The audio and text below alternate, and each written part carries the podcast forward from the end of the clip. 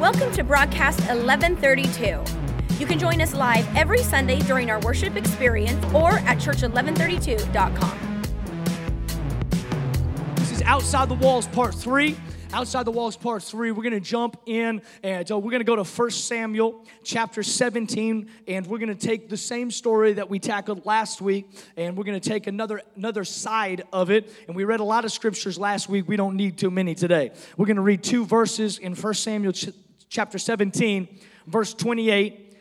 It says, Now Eliab, his oldest brother, heard when he spoke to the men. And Eliab's anger was aroused against David, and he said, Why did you come down here? Now I'm gonna stop right now. If you haven't, you've missed the last couple weeks. David, if you grew up in church, you know this. David fought Goliath, the giant, right? And so David fought Goliath. Right now, David is on his way to the battlefield. David is taking lunch to his brothers. That's what his job is. His brothers are mighty warriors. They're on the front lines of the battle, and, and David is the lunch boy. All right? I don't know how he got that job, but he got to take care of the sheep and he got to, what the Bible says, bring his brothers bread and cheese. So I don't know if they were on a budget or on a fast, but they had to, he got to be, bring the lunch. And so David brought the lunch, and we pick up the story where David now is inquiring about who is this giant?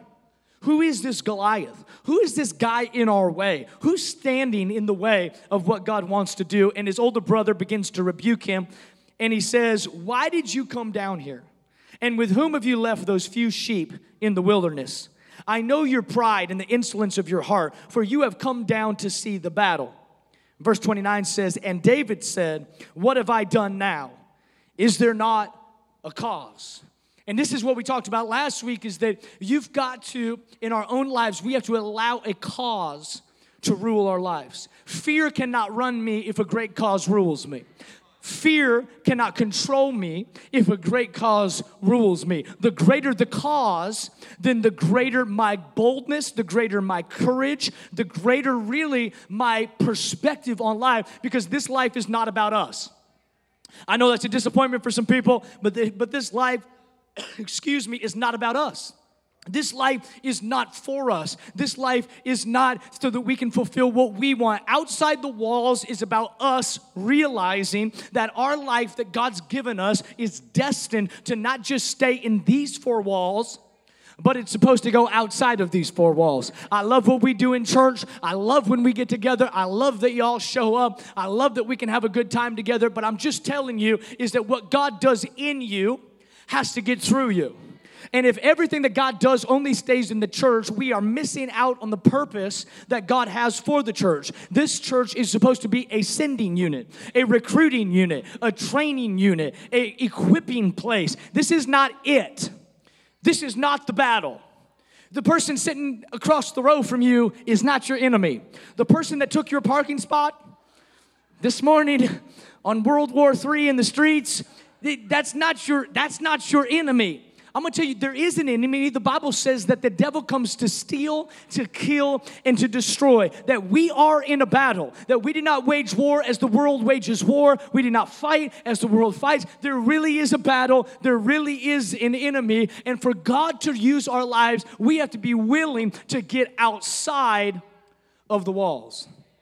It was years ago. Jamie and I, uh, we were at a conference and we go to every year, and it's a bunch of young uh, pastors and leaders, and uh, we go and, and we hear from great minds, great speakers on ministry and life. And, and so it was years ago we were there, and, and so one of the keynote speakers, he begins to talk about the call of ministry and, and, and he just begins to un, unpack this message and, and he's the keynote speaker he runs the conference so he can talk for as long as he wants so he's on hour two of telling us how great the cost is. I mean, he's telling us, man, it is, it's gonna be difficult. If you're gonna live for God, if you're gonna minister in this day and age, it is gonna be hard. People are gonna hate you, people are gonna criticize you. And I just tell you, there's, there's two types of people, all right? There's two types of people.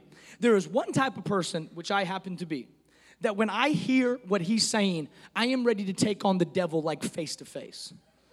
I'm just like, let's go.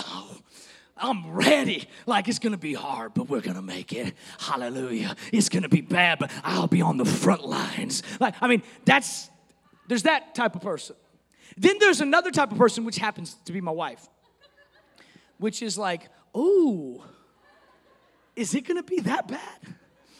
If it's gonna be that hard, should we do that? And I remember I'm like standing up. I can't even sit. People ask, like, why do people stand up when you're preaching? It's because they can't sit down. It's just, I know it's super spiritual. No, they just can't sit any longer.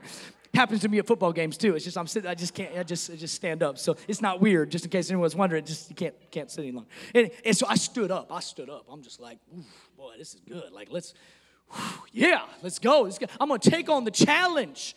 Like whatever comes at me, I'm ready, God. And I look over at Jamie and she's like white. She's like, oh. And so we go to lunch, and I'm like, hey, I don't feel like we were on the same page there. Like, I was really loving that session. And she's like, yeah, I was thinking maybe you should get a different job. I'm like, wait, what? I'm all fired up. We're gonna take the city. She's like, yeah, that sounds really hard. Two types of people. Now, I'm gonna tell you, today you can take it two ways, okay? I'm gonna tell you, because what I'm gonna give you is not just like elementary teaching, okay? What, what I'm gonna give you today is for the leaders in the room. Uh, uh, what I'm gonna give you today is for people that you're willing to take your life outside the walls. You're really willing to say, normal isn't for me, the status quo doesn't work for me, just keeping up with the Joneses has gotten tiring. I feel like there's something in me that's bigger, that's greater than what I'm doing right now, and you wanna get outside the walls. And if you get outside the wall, I'm, I'm just gonna tell you, I'm gonna tell you what it's like today. And, and you can take it two ways. You might be like Jamie, and you might be like, oh, I might stay inside the walls. And you might be like me, like before I finish, you run out the back door and say, let's do it. But whatever, this is the conclusion that Jamie and I came to when we're talking over lunch. We're talking about it. I'm ready to take on the world, and she's like wondering if I should go into real estate, and and and and you know, so we're we're we're back and forth. But we came to the same conclusion, which is interesting. Two different responses, but the same conclusion: that the cost is great, but the cause is greater. And this is what I want to propose to you today that there might be a cost but the cause is greater. There might be a cost to serving Jesus. There might be a cost to an abnormal life. There might be a cost to living in faith. There might be a cost to standing for righteousness. There might be a cost for having black and white instead of gray, blurred lines. There might be a cost for living with high standards. There might be a cost for really living for God, but there is a cause. It might be a cost, but the cause is greater. I found this to be true that a great cause will never come without a great cost. A great cause will never come without a great cost. In the story, it, it, it, talks in our verse and text we read is about Eliab.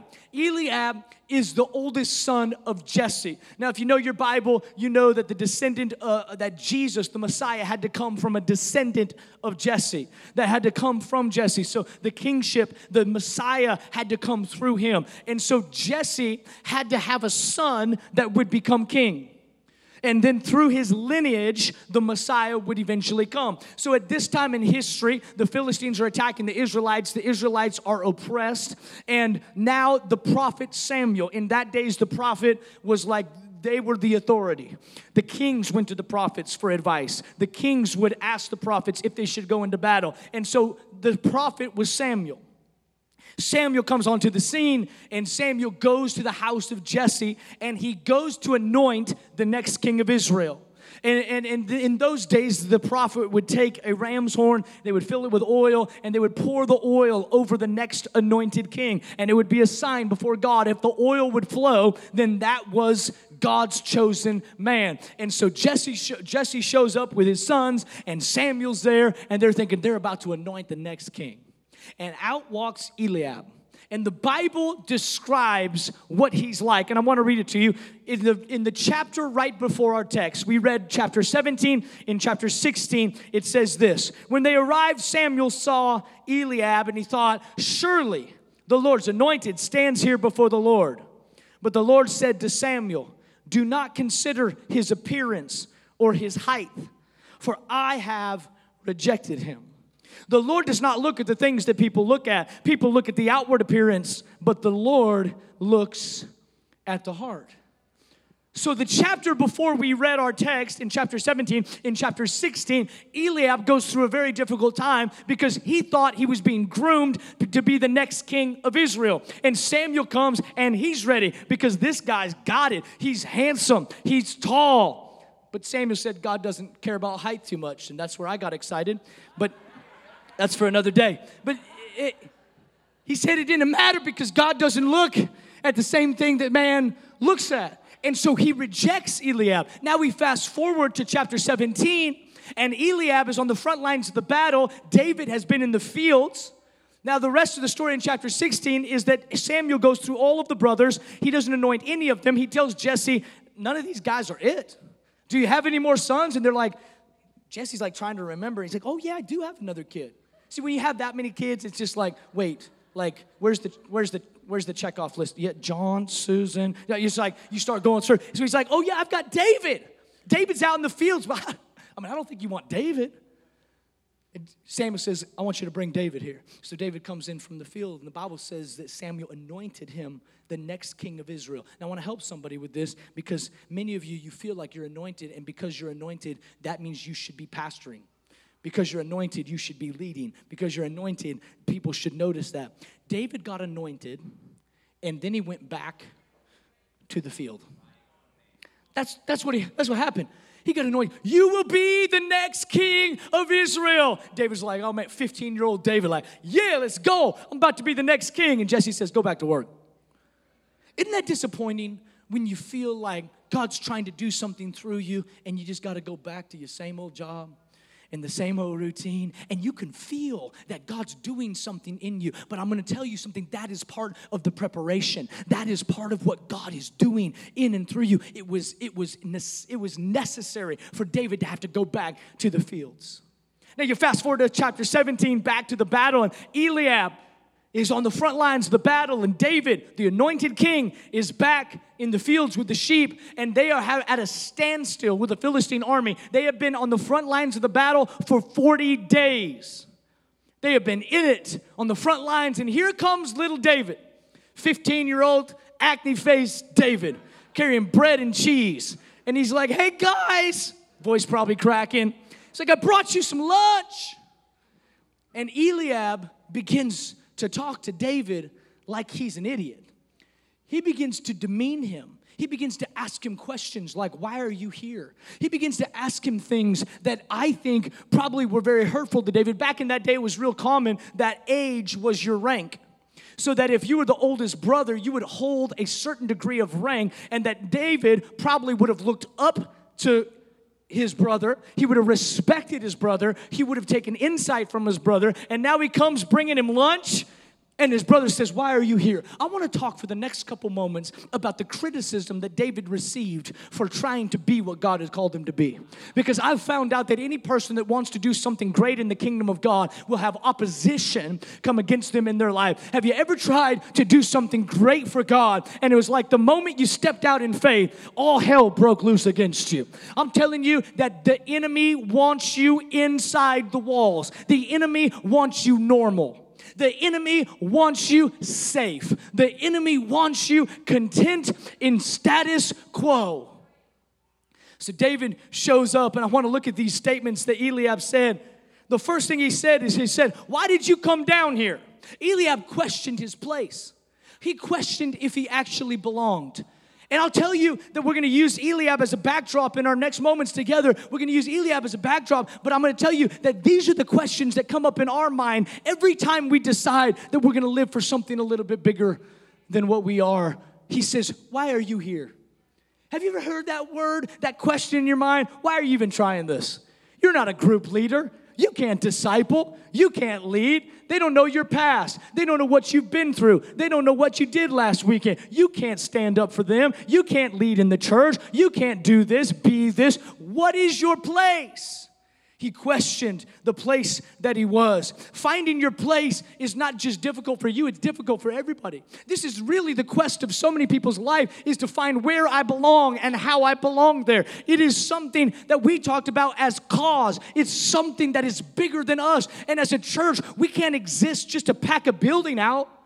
We've got to have a cause that's bigger than us. As a man of God, as a woman of God, you can't exist just to have your nine to five, just to make it through life unscathed and raise your kids to halfway love Jesus. You've got to have something that is bigger than that. You've got to have a cause that rules you, that runs you, that keeps you up at night. You've got to find your place. And as soon as David comes out of the fields and he comes to the front lines and he's taking his little cheese and bread cart and he gives it to his brothers, and Eliab right away begins to criticize him. He says, What are you doing here? You don't, you don't belong here.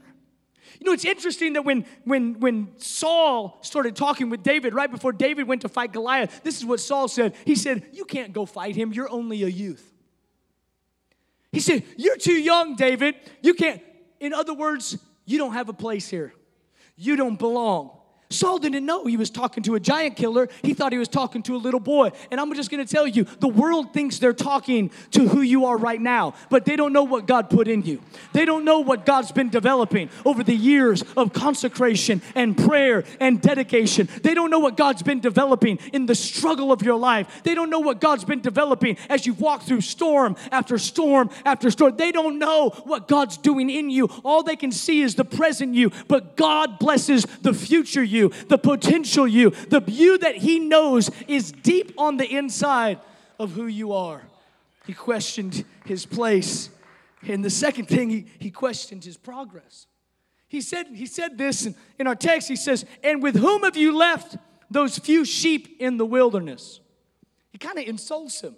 He doesn't even say the sheep, that's bad enough. Shepherd was one of the lowest jobs that you could have in that day. He doesn't even just say, like, where'd you leave the sheep? He's like, where'd you leave the few sheep that you have? Like, David, you don't even matter. David, you don't even, or let me say it this way Have you ever felt like you should be further along than you are? Because that's what really Eliab questioned. Eliab questioned his progress. He questioned his progress. You should be further, David. Oh, you're just still a shepherd boy? Oh, you just have a couple sheep? Is that all you've done for God? Oh, you only go to church once a week? Oh, you only go to church once a month? Oh, you don't do this. You don't lead. You don't do this. You don't pray every day. You don't read your Bible. And your, your progress becomes in question. Every time you try to do something great for God, you will hear the voice of people or the enemy begin to question your progress, and they'll think that you should be further than what you are. But I'm going to tell you this God is always preparing you, even when you think that He's distant, even when you think that you can't touch Him or feel Him or sense Him. God is doing something on the inside of you. It, it, it was years ago and um, we hadn't built this building yet and we were over in the in the building over here where our kids are at right now and, and it, it's we were packing it out four services uh, on a sunday morning and uh, you know you grew by like three people and you have to add another service. It's wild. And, and and we wouldn't even you wouldn't even go out the same doors you came in. Some of you remember this. You would come in you would sit down and then we'd open the other doors and you would go out that way and the next service would come in the back. And we would just i mean it just packed in there and, and, I got a call one day because we couldn't fit in there for Easter, so we started doing Easter at the Allen Performing Arts Center.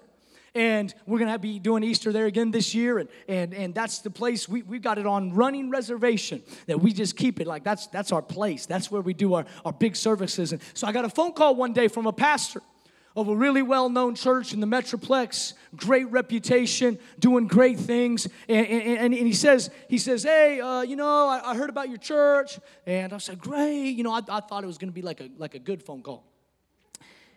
And he says, um, he says, Well, you know, um, we really are interested in using and having the Performing Arts Center for Christmas. And we, we, we, we want to be able to use it for Easter. And we were wondering if you would allow for us to have your reservation. And I said, Well, I said, Man, I, just thank you for asking. Um, but we, get, we have it reserved. And he said, No, I don't think you understand. It's like we've got a pretty big thing going, and um, we've got a lot of people coming, and we really need the event center for this event. And I said, Yeah, um, we got it reserved. And uh, if, if you know me at all, like, I'm not feeling great so far on this conversation. I, I, I don't like the tone. I, I don't like how he's talking about it. And, and he says, Well, you know, like, you know, I, I, know, I know you got that little building, this quote, I know you got that little building over there. And I'm like, okay. Um, and he goes, and we have quite a few people coming, so I think it would like be in our best interest if you just allowed us to have the, the reservation. And I said, yeah, um, I don't know if you heard, I, maybe we broke up or something, but we have it reserved.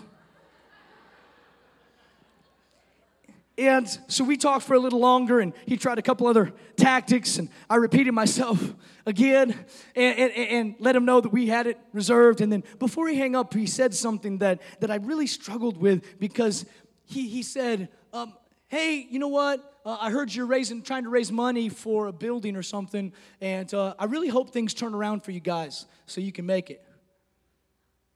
And I'm like, Wait, what's, what, what is this feeling? I have not felt this since high school, like right before I got in a fight. Like, this is not good. This cannot be of God. My fingers are tingling. My heart is pounding. I feel like laser focus. I feel like I could fly if I wanted to. I mean, it's just like, what is happening to my body? I'm squeezing the iPhone out of its case. And I'm like, he hung up, but if the phone is still at my face, I'm just like, ugh. Because I'll tell you why, is when people question your progress, they're questioning what they can see. He saw a little building, but he didn't know the hearts and the souls and the spirits of the bodies that were in that little building. He didn't know what God was doing. He didn't know what God was waking up. He didn't know what God was about to do through the people that were packed into that little poor little building. And you know what? He was hoping that things would turn around, but God was already working. And see, this is what happened with David is that David was out in the fields and his brothers are on the front lines. And I think his brothers, Eliab specifically, I think he, when David came out to him, he questioned his progress because he looked at him and said, Man, what are you doing here? We are trained soldiers. You don't belong. We got something big going on here. Like, I hope things turn around for you, David. And that you're not a shepherd anymore, and you're not serving us lunch anymore, but this is just the way it is right now. But what they didn't know is that while David wasn't on the battlefield, the Bible teaches us that he was in the field. And when he was in the field, he learned how to worship and how to war. In another instance in scripture, in chapter 17, David comes before Saul, and Saul questions him based on his youth and based on his weakness and his inability or inexperience to be able to fight Goliath. And this is what David said He said, King Saul, when a lion came and attacked the sheep, this is what David said I grabbed the lion by its beard. That's just bad to the bone. And I killed it. I would have been like, sniper rifle, 500 yards, killed it. David's like, I grabbed it by its beard and killed it. And then he said, and another time, just so you know, um, a bear came and attacked the sheep, and I killed that as well.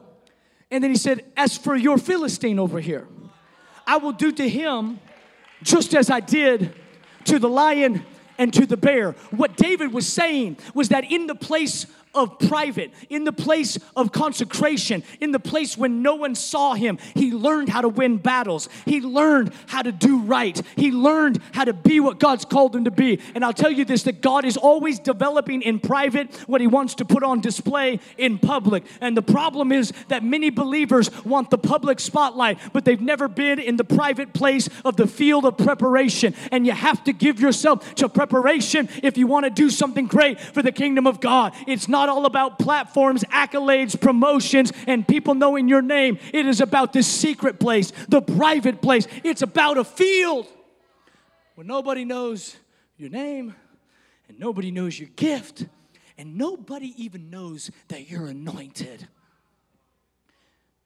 Have you ever felt like your progress got questioned? You should be further along. That's what David felt.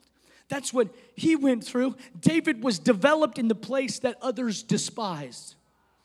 What he learned in private made him successful in public. I'm gonna tell you, this waiting place that you're in right now, where you're like, man, I, I got a cause in me, I just don't know when my time is.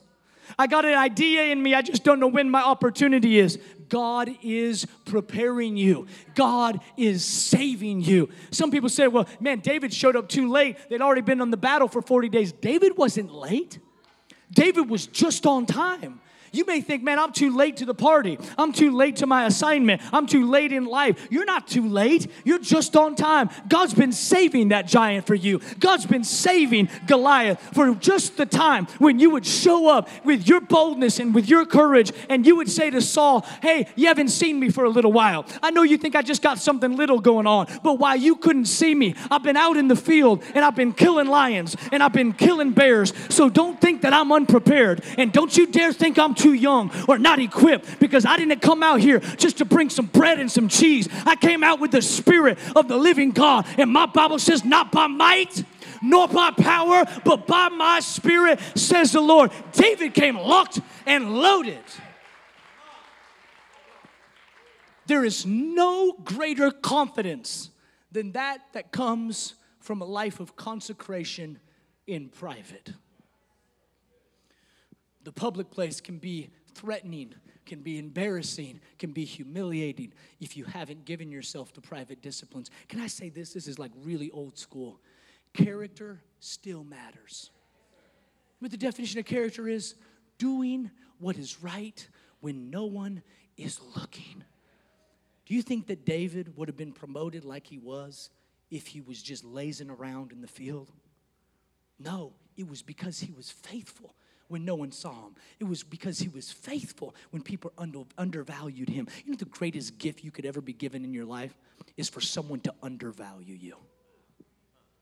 Well, how, how is that a gift? Because that undervaluing is their opinion of what they see but they don't know what God put on the inside of you. Little did that pastor know when he called us that God was already working a miracle right beneath our fingertips, and money was coming in, and property was being bought, and plans were being established, and there was about to be a building going up, and that little building couldn't contain what God was doing. So it might have looked little on the outside, but everything starts small. And my Bible says, Do not despise small beginnings because everything starts in seed form, but it begins to grow. And if God is for it, He'll make a way for it. And for David, he had been through some stuff. He'd been on the backside of a wilderness caring for sheep, felt like he was looked over, passed over, forgotten. But I'm going to tell you this what man doesn't see, God always sees. I wish people could see my gift, God sees it. He sees it. I wish God could see like what I could do for the church. God sees it. He sees it. He sees your gift. The last one we'll close with today is Eliab. He says, I know your pride, David, and the insolence of your heart, for you have come down to see the battle. He questioned his purpose. This is what he questioned. He said, Why are you even here? Because I don't even see you as part of the equation. I don't see your gifts as strong enough or, or good enough to be able to make any difference in the outcome of the battle. You don't have a purpose here. Do you know that the greatest search of mankind on the earth is to find their purpose? That is why Rick Warren's book, The Purpose Driven Life, sold like it did. New York Times bestseller over and over again, millions and millions of copies because our world is searching for purpose. And when David stepped out of the fields, excited, raw, I'm finally out of the private place. I'm finally gonna step into my destiny. And Eliab, his older brother, who he respected, who he looked up to, says, What are you doing here? There's nothing like criticism to just turn you around and make you go backwards. I mean, I'm just, I'm as raw as anybody. I like people to like me. I just, I don't like being criticized. It's not fun. I don't like people making fun of me. I don't like people questioning me. I don't like people criticizing the church. It's not fun. But you know what? It's part of it. It's part of it. It's part of the cost. Do you know that anyone that's doing something great in the world has people that love them and people that hate them? What the enemy wants you to do is just to stay safe inside the box so nobody knows you at all. But if you're going to step outside the box, people are going to know your name. If you're going to step outside the walls, people are going to know who you are. And it's not always going to be positive because there's a cost that comes in stepping out of normal because you look like an idiot when you just got a small little building. And they say, wow, what's going on over there? You can high five the ceiling on your way in. Like, what's happening? What, what is happening over there in that building? And I can high five the ceiling when I go in there. So that's, that's saying, it's like, what's happening over there? Because they can't, you got to believe that God's doing something in you, even without the validation of other people. You've got to believe God's call, God's hand, God's favor is on your life, even when other people can't see it. Rick Warren, in that book, he says, the search for the purpose of life has puzzled people for thousands of years. That's because we typically begin at the wrong starting point. We begin with ourselves. We ask self centered questions like, What do I want to be? What should I do with my life? What are my goals, my ambitions, my dreams for my future? But focusing on ourselves will never reveal our life's purpose. Your purpose is not you. I'll say it again, but I'm, I'm saying it in love, okay? Just, I love you. I love you. But your purpose isn't you. Your purpose is outside the walls. Well, Pastor, I'm busy. I've got kids. I've got stress. I know. I'm not talking about quitting your job and going to Africa as a missionary, although you might pray about it. But it, it, I'm, I'm just talking about saying it's, it's a mindset. Saying I'm not going to be contained. I'm not just I'm not just going to be a, a, just regular Sunday Christian. I'm, I'm going to be real with you. I don't want just a regular Sunday church. Some of you be like, well, I made up my mind. I'm not coming back. That, that's all right. Like, honestly, we have like 19 churches on this street. So, like, I'm sure there's a good one that, that, that you can go to. But I'm this church, it's not gonna be just normal.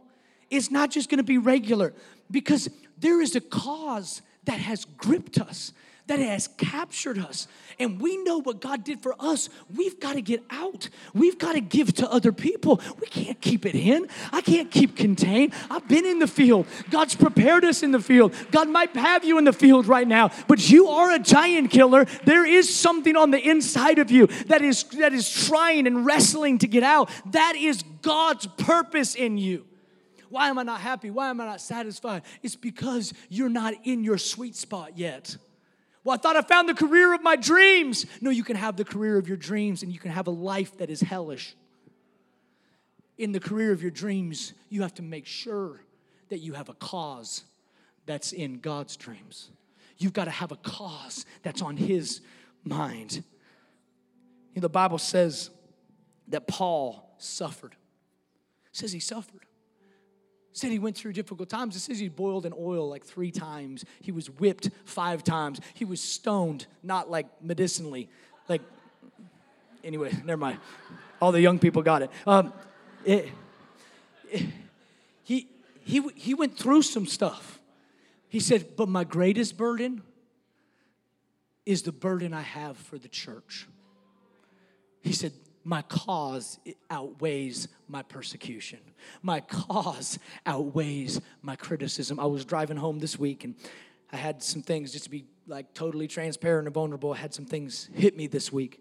Some things come up I had to deal with, counseling things that I had to walk through and deal with, and I was heavy.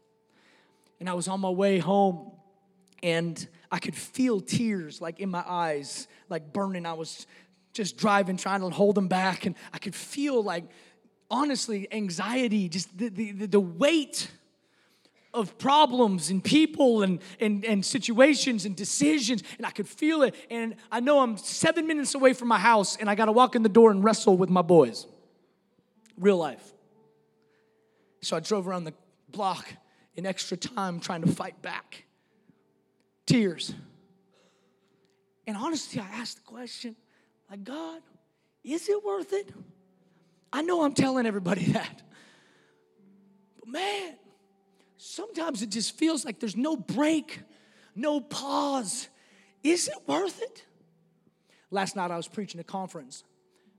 I got done preaching and I was about to sit down and I saw a kid that we had ministered to for years that struggled with all kinds of addiction and been in and out of all kinds of things.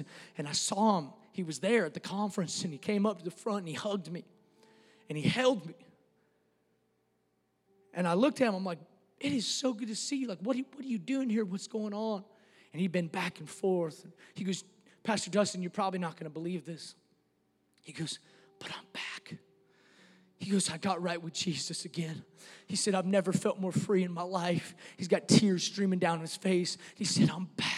I think Jesus really set me free. He's like, I went to church before, but I think, I think I really got it. And I went and sat down in my seat and I was thinking about my previous ride home, and I was thinking, oh yeah, yeah, that's why. That's why. It's worth it. It's worth it. It's worth it. It's worth it. It's worth it. It's worth it. If the cause is great enough, the cost is affordable. If the cause is big enough, the courage will be available. If the cause is big enough, the crisis is surmountable. If the cause is big enough, you can do it. You need a cause that's bigger than you. We need a cause that's bigger than us. Thanks for listening. You can find out more about us at church1132.com.